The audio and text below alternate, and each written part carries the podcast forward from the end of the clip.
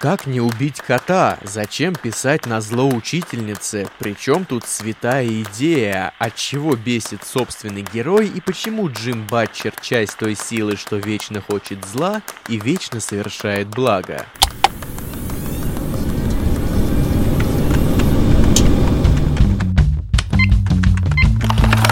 Авторизация.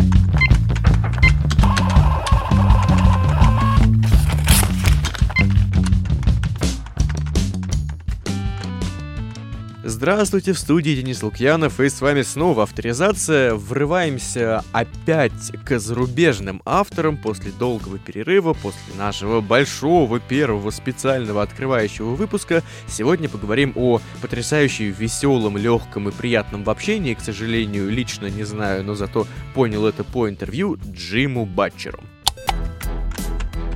Авторизация. О жизни.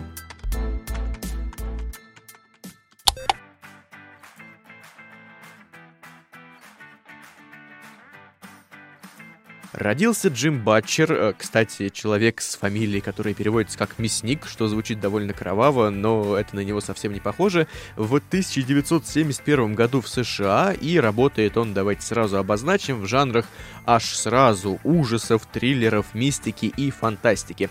С детства любил читать, э, и его вообще на самом деле научили вот так любить фантастику его сестры. Э, по-моему, у него их было то ли две, то ли три старших, ну, точнее, они есть еще, но тогда они просто были, бы, были, потому что это произошло тогда. А, в общем, когда-то он болел, и они ему дали почитать, а, по-моему, точно «Властелина колец» и еще какую-то книгу из большой серии романов по «Звездным войнам», и тогда, собственно, Батчер влюбился в это дело и уже выпутаться оттуда не смог до нынешнего времени.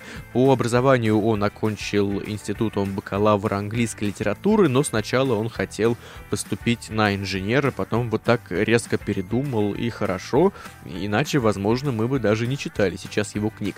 В 19 лет он решил издать свой первый, э, не, не издать, точнее, а решил написать свой первый роман и написал его. Почему он это вообще стал делать? Ну, как это часто бывает, он говорит в интервью, я тогда читал, читал, читал, понимал, что нет ничего идеального, что я хотел бы видеть, той истории, которая для меня бы работала во всех ее аспектах, поэтому я подумал, а почему бы мне не написать этого сейчас самому?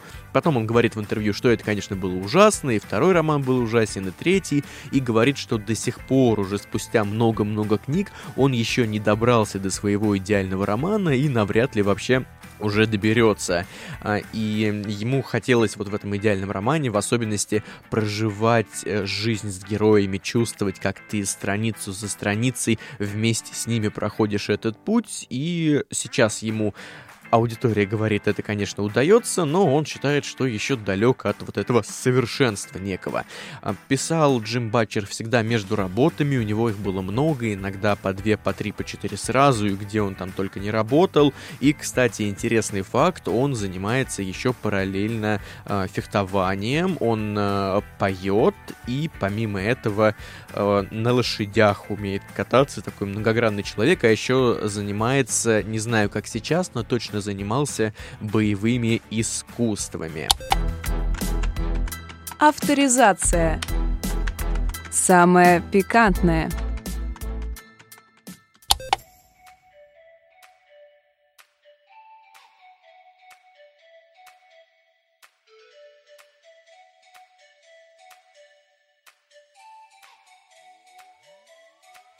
Джим Батчер рассказывает, что когда он работает над романом, он всегда понимает структуру, то есть сейчас он уже не следует никаким общепринятым, наверное, литературным правилам, но имеется в виду, что он просто делает это по наитии. И вот он опять же говорит, что понимает структуру, и если ты знаешь ее, и если у тебя есть какой-никакой а фундамент истории, то, что ты хочешь написать, то все остальное, оно постепенно на протяжении твоего процесса работы работы нарастает само. И самое забавное, что автор говорит, такой довольно интересный аспект, это то, что каждая новая написанная тобой книга, она обязательно меняет мышление. И из-за этого, соответственно, меняется твой язык. То есть сейчас ты написал этот роман, и следующий уже будет другим, даже если он в том же сеттинге, даже если про тех же героев, просто потому, что за время написания предыдущей книги у тебя в голове что-то перекрутилось,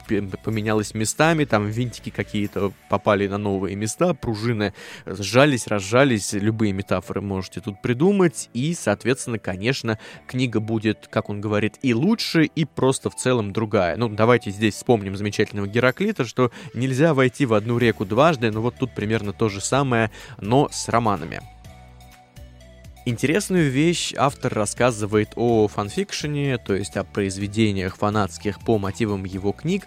Он говорит, что его спрашивают, как вы относитесь к этому, и он говорит, слушайте, я стараюсь их не замечать, потому что если бы я замечал, я бы бежал биться за свои права, потому что мне, с одной стороны, не очень приятно, если, допустим, на моих работах э, кто-то зарабатывает, зарабатывает, на моей вселенной кто-то зарабатывает, но с другой стороны, и это парадоксально, как сам Батчер говорит, э, почему-то именно не почему-то, точнее, а по понятным причинам именно те люди, которые больше всего фанатеют от твоих историй, они потом идут и садятся писать, соответственно, фанфики по этим произведениям. И вот эта двойственность, наверное, его останавливает от каких-то радикальных действий, поэтому он занимает такую позицию нейтральную. Я вас не замечаю, делайте, что хотите. Если я начну вдруг замечать, то все наверняка будет плохо. И, кстати, автор очень хочет э, начать заниматься визуальным искусством, у меня написано в сценарии визуалом. В общем, он эм, мечта... говорит, что сейчас уже, по-моему,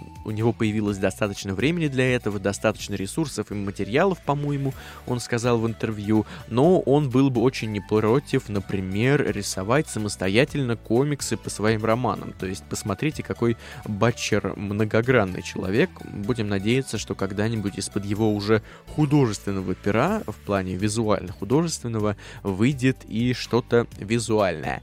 Однажды Джим Батчер сидел на каком-то интернет-форуме еще в далекой молодости, и тогда они обсуждали какие-то аспекты литературы, то, как нужно правильно писать книги, ну и всю эту замечательную ерунду, которой занимаются обычно писатели, у которых, конечно же, нет времени ни на что другое. Ну, вы сейчас должны были понять, что это была такая шутка завуалированная. В общем, и стали они обсуждать так называемую holy idea по-английски, если банально переводить, дословно «святая идея» или «священная». Давайте будем говорить «святая», потому что это немножко попроще, попонятней.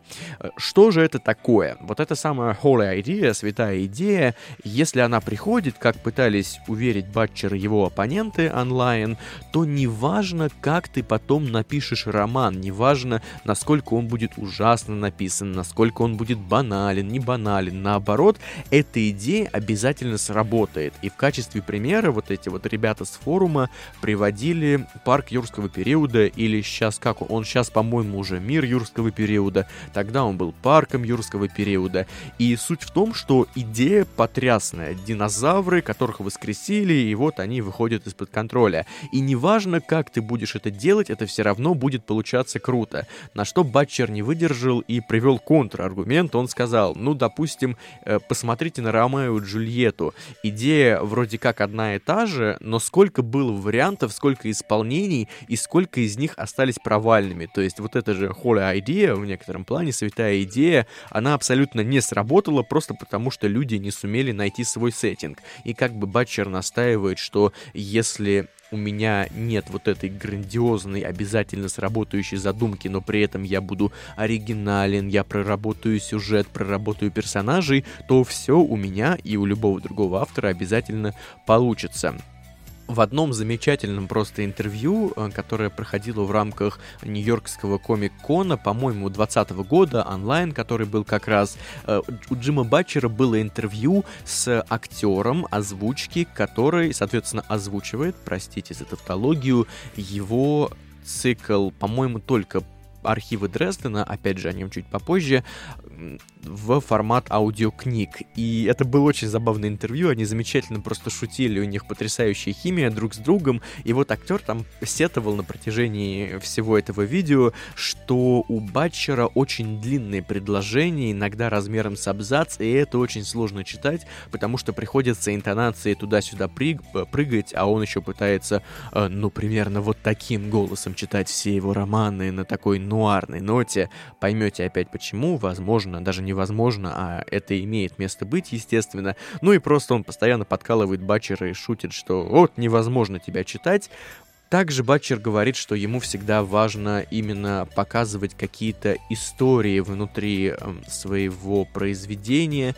Он хочет, чтобы человеку просто было интересно читать, чтобы он наслаждался. Естественно, он э, ни в коем случае не собирается никого через книгу учить жизни. И сейчас его приглашают э, преподавать иногда, э, вести такие лекции в качестве приглашенного гостя в Аризонский какой-то университет. Он не уточняет какой. Авторизация. Книжные развалы.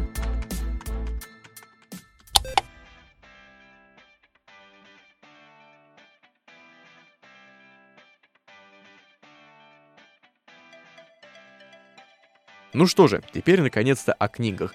У Батчера несколько циклов, мы сегодня поговорим только про два. Почему? Ну, потому что мне так захотелось, и потому что если мы будем говорить про все, то мы закопаемся.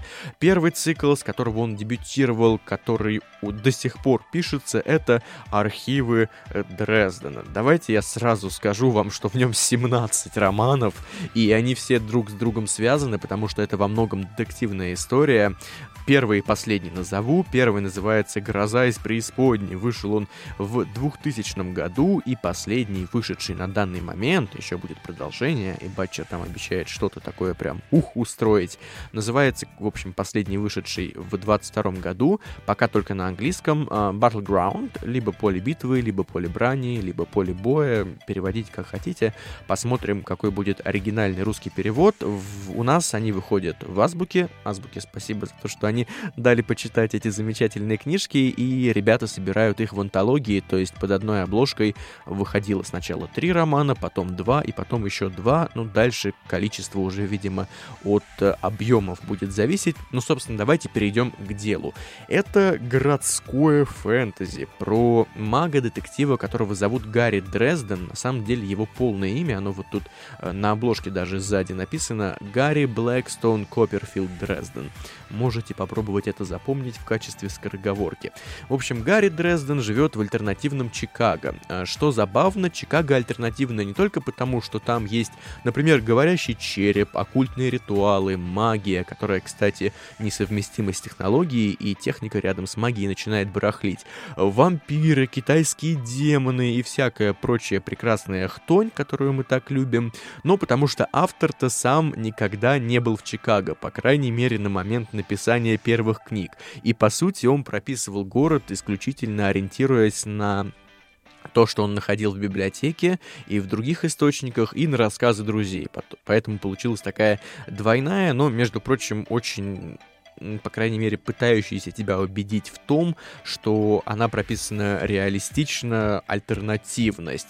А, соответственно, Гарри Дрезден, как маг-детектив частный, он постоянно впутывается в какие-то дела. Вот в последней вышедшей на русском книге, а, в одной из двух, вот в этой диалогии «Кровавые ритуалы», он, например, спасает щенят э, одних для одного, ну не монаха, а одного священнослужителя восточного, и потом это все выпутывается в еще более глубокую историю, конечно же, заговоры, заговорами, интригами и прочими прелестями детективных романов.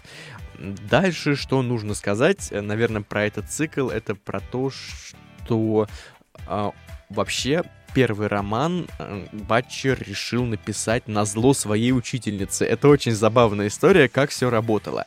А она ему постоянно рассказывала, это женщина или девушка, что нужно использовать какие-то сюжетные схемы, нужно заполнять карточки героев э, те или иные, делать таблицы, вести учет и т.д. и т.п. То есть все делать по правилам. И Дрездена это жутко бесило, о, Дрездена, и Батчера это жутко бесило. Он однажды подумал, я сейчас специально сделаю все так, как она говорит, и у меня получится, я уверен, настолько плохой роман, что она убедится в том, что она не права.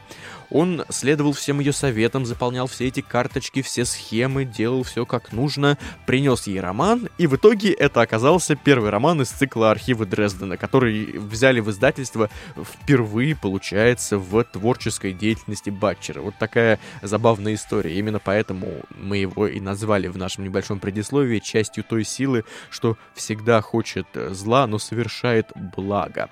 А, давайте немножко отвлечемся конкретно от событий цикла и просто про городское фэнтези немножко поговорим, потому что, ну, по крайней мере, на мой взгляд, самая большая особенность городского фэнтези в том, что если ты был в этом городе, у тебя возникает какое-то невероятное ощущение двойственности, и, или если ты просто знаешь этот город, а тем более живешь в нем, потому что ты вроде как э, читаешь о знакомых улицах, переулках, зданиях, даже иногда людях, ну, если кто-то знаменитый имеется в виду, а а оказывается, что у всего этого есть какая-то еще потаенная сторона, которая часто завязана на городских легендах. И это безумно придает колорита вообще и самой книги, и ощущению от нее, и даже потом прогулкам по городу, ну, по крайней мере, можно всегда травить кому-нибудь байки. Это как минимум. А если ты в этом городе не был, то тебя это произведение ну, не вынуждает, а побуждает, правильнее сказать, туда приехать, обязательно это место посетить, хотя ты знаешь, конечно, что все, что написано, это выдумка. Батчер как-то в интервью вскользь сказал, что... Нет, не так, начал, начну с предисловия. У главного героя Гарри Дрездена есть кот. Кота зовут Мастер, это его кличка. И Батчер как-то сказал в интервью, что он получал угрозы от читателей, э, которые звучали примерно как-то так. «Джим, если вы убьете кота, то мы найдем вас, мы знаем ваш адрес, и мы сделаем с вами то же самое». Но это такой вольный пересказ, э, так что получать угрозы из-за кошки, это, конечно, интересно. Э, герой рос параллельно с автором, или автор рос параллельно с героем, называйте как хотите, потому что изначально Батчер собирался сделать э, Гарри с смесью Франкенштейна, именно не монстра, а самого доктора, Мерлина, Гэндальфа и Шерлока. И потом он понял, что нужен какой-то особенный характер, характер начал нарастать, и, соответственно, поскольку так еще получилось, что Батчер и его герой примерно одного возраста, вот автор в интервью признается, что Выходит, мы как-то вместе эволюционировали, через все это проходили и менялись. Но при этом автор шутит, что главный герой теперь для него как раздражающий сосед, которого ты очень любишь, но которого просто слишком много вокруг тебя, потому что для читателя вот Гарри появился, появился новый роман, его человек прочитал там за два, за три дня, за неделю, может чуть подольше, и все. И ему нужно ждать условные какие-нибудь полгода или год до новой книги, он скучает, пишет автору во все соцсети, дорогой друг, а где продолжение, а давай-ка ты побыстрее его выкатывай. Но для самого Батчера это не 2-3 дня, не неделя, это работа несколько месяцев, которые он проживает с этим героем, потом условный происходит перерыв две недели, и потом продолжается приходится работать с тем же героем. Поэтому он, кстати, признается, что переключается на другие разные циклы периодически. Об этом чуть попозже. А, так что вот такой вот получается раздражающий сосед из Гарри Дрездена. Батчер говорит, что очень э, рад был бы увидеть сериал от Netflix по этим произведениям, хотя уже крутили по американскому ТВ, не вспомню сейчас по какому каналу, ай-яй-яй, отругать меня я не записал, но по архивам Дрездена действительно был сериал, и вроде как его хвалят. Посмотреть не успел, честно признаюсь, но будем доверять. Э, кстати, да, кстати, да. Кстати, пришло время быстро поделиться мнением о книгах. Батчер очень легкий, очень динамичный, там постоянно что-то на всех страницах происходит, и ты не замечаешь, в принципе, как пролетает а, весь роман, хотя объемы книжек, особенно у нас, когда их антологии издают, они кажутся очень и очень внушительными, и у него потрясающий юмор, он умеет шутить и по-доброму, и очень чернушно, и в частности, уж простите за подробности, но в последней книге у него был, была там прекрасная сцена э, с шикарными шутками про индустрию порнографии, и это там еще немножко на сюжет влияло, но это я спойлерить вам не буду.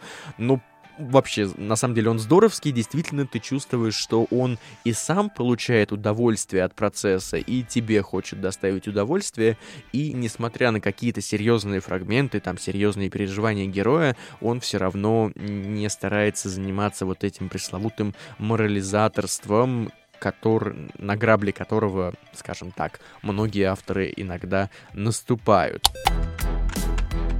Авторизация.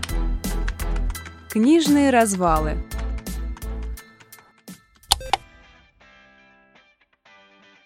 Ну что же, собственно, переходим к другой серии, про которую сегодня еще быстро поговорим. Она называется Singer Spines. На русский название всего цикла перевели как «Миры эфира и пепла». И первый роман серии называется «Воздушная гавань». Это уже стимпанк, вот как человека крутануло-то. И книжка на русском должна выйти в апреле в Аркадии в издательстве, но с учетом того, что сейчас происходят дикие задержки во всех типографиях, возможно, она появится чуть позже, потому что, по-моему, мне говорили, что она должна была выйти вообще в декабре и перенеслась. Ну, я погрыз этот текст в оригинале, те главы, которые были доступны. Э, немножечко расскажу про сюжет. Давайте, здесь у нас такой альтернативный мир, который совмещает в себе антиутопию, героическое фэнтези. Здесь э, вся человеческая раса, она находится в неких копьях это такие рукотворные башни из пепел камня. И, конечно же, люди погрязли в разных интригах, конфликтах, и кто-то готов ради определенной власти вступить в сговор с абсолютным злом. Это я сейчас цитирую аннотацию цикла нашу, русскую. И всему этому ужасному происходящему, страшному, коррумпированному противостоит горстка смельчаков, э, и отпрыск вождя клана Тихих Лап, кот Роуль. Да, здесь кошки влияют особую роль в этой книге, но это читайте, когда выйдет на русском, спойлерить не буду. Ну и, соответственно, закручивается интрига, все это разворачивается в масштабные события, которые в первой книге, конечно же, не кончаются, а продолжение, где вы спросите, а продолжения пока нет, но, зная Батчера, он его обязательно напишет. В этом мире очень большую роль играют кристаллы, автор это нам даже в прологе первой книги очень очень сильно дает понять. Э, они, некоторые из них передаются из поколения в поколение, и они часто вмонтированы в перчатки из кожи на руки, и герои могут стрелять, ну, чем-то типа такой кристаллической энергии. Там это все, конечно, потом раскручивается. И одна из таких интриг, которая дана в самом начале книги, это то, что сейчас с этими кристаллами что-то неладное происходит, что-то странное, и, естественно, нужно разобраться, что же такое, а вообще вся книга открывается конфликтом между дочери, дочерью и матерью, и дочь вообще начинает немножечко так, ну как немножечко, множечко так матери угрожать вот этими самыми лучами энергии, и там абсолютно из семейной ссоры начинается экшен, э, все будет хорошо, не переживайте, такой незначительный спойлер. Ну, по крайней мере, в начале все будет хорошо. Батчер, когда писал эту книгу, когда только садился ее писать, задумывал цикл, он хотел немного поэкспериментировать и хотел показать историю от лица разных героев, при этом совместив э, с этим такой некий психологизм повествования от первого лица, потому что архивы Дрездена, написанные от лица главного героя, есть у него другое произведение, которое собрано вот из этих разных кадров, написано от третьего лица, тут он решил совместить опыт и получить вот такой вот эффект, как он сам говорит, постоянного поворота камеры, когда вы можете с одного героя переключиться на другого, даже в одной сцене, то есть вот в прологе в том же самом, когда события определенные, ладно, без спойлеров, закончились с дочкой, и мать присутствовала здесь, поскольку все было подано э, не, не от первого лица, имейте в виду, но как бы с точки зрения дочери она была в центре, то потом там стояли три точки, вот эти замечательные три звездочки, отбивающие части, и дальше уже последствия того, что произошло, были показаны со стороны матери, то есть она переместилась в центр повествования на короткий миг, то есть вот тот самый поворот камеры. Ну что же, а на прощание традиционно я хочу вам прочитать э, небольшой отрывок из э, последнего вышедшего на русском, ну получается, сборника романов Джима Батчера. Сборник включает в себя кровавые ритуалы и барабаны зомби, а я читаю вам отрывок из произведения «Кровавые ритуалы».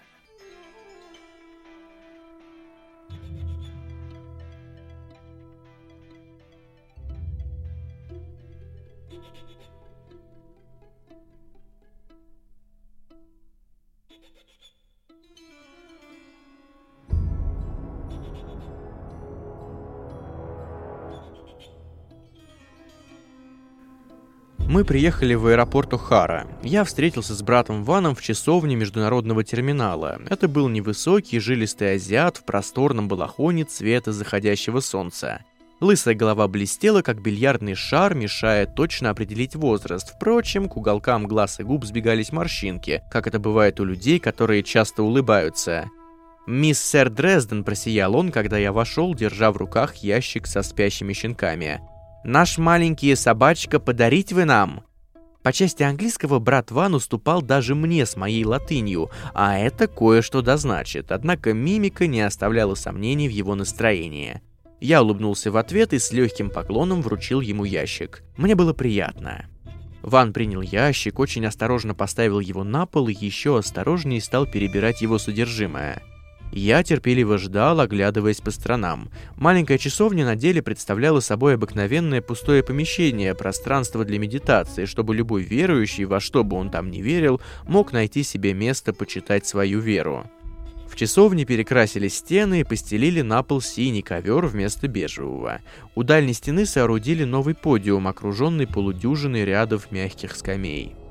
Должно быть, такое количество крови не могло не оставить следов, сколько ее не отмывай.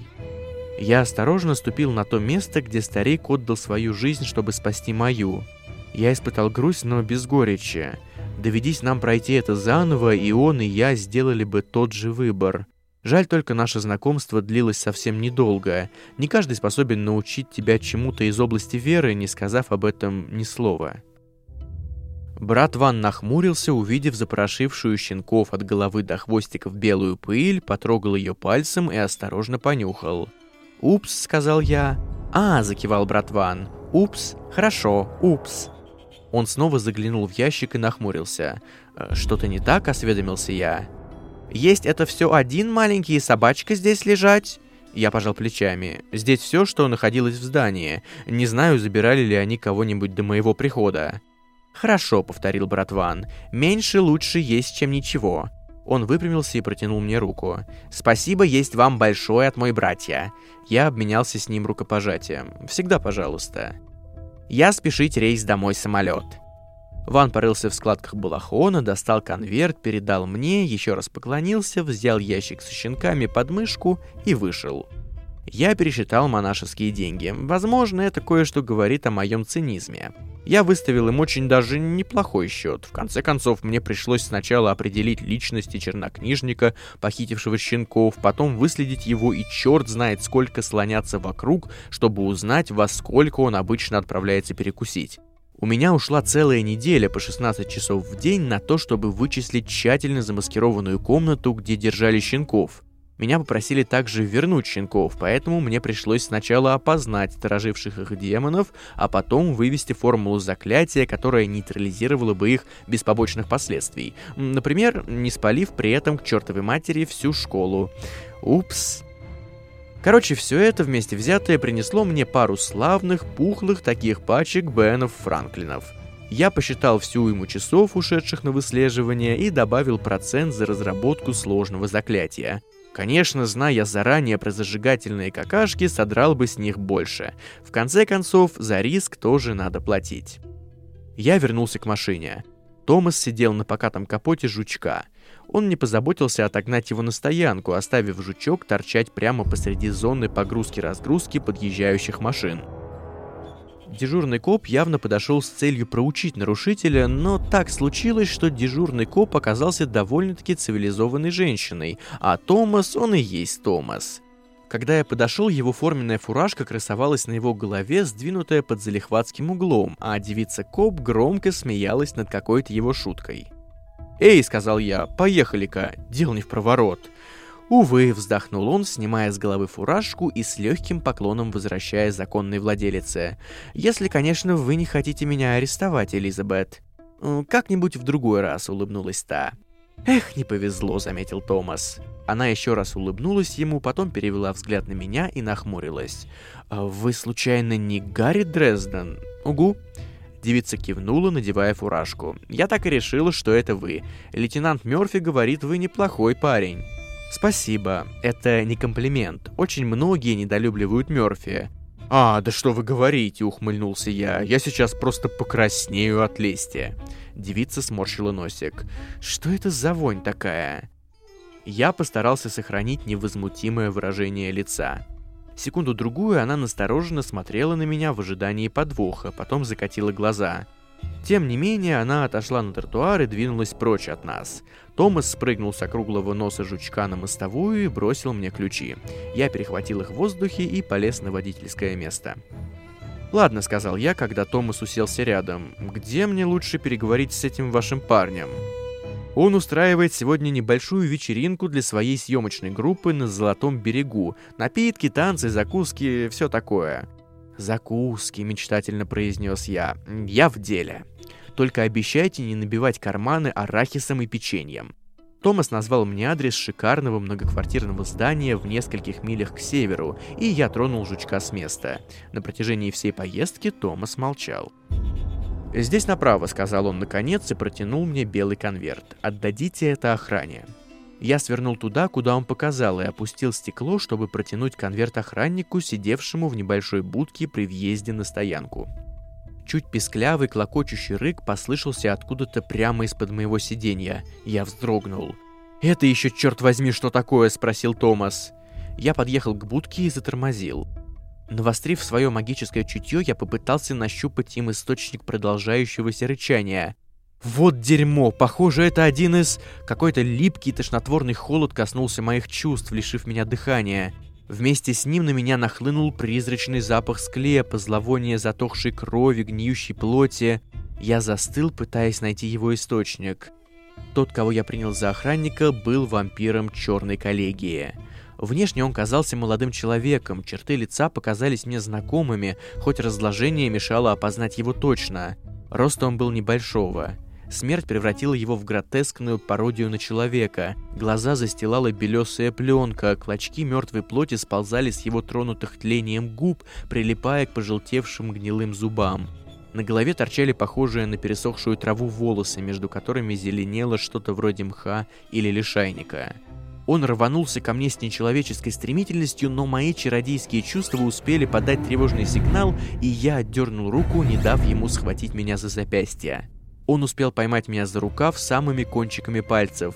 Я дернул руку, однако сил даже в пальцах у вампира оказалось больше, чем у меня в плечах, так что мне пришлось напрячься как следует, чтобы высвободиться. Я вскрикнул. Довольно жалкий вышел звук, перепуганный, резкий. Вампир не отставал, змеиным движением выскользнул из окна будки. Я вдруг с ужасом сообразил, что если он схватится со мной в рукопашную в машине, меня придется потом выскребать по частям из металлолома. Сил избежать этого у меня явно не хватало.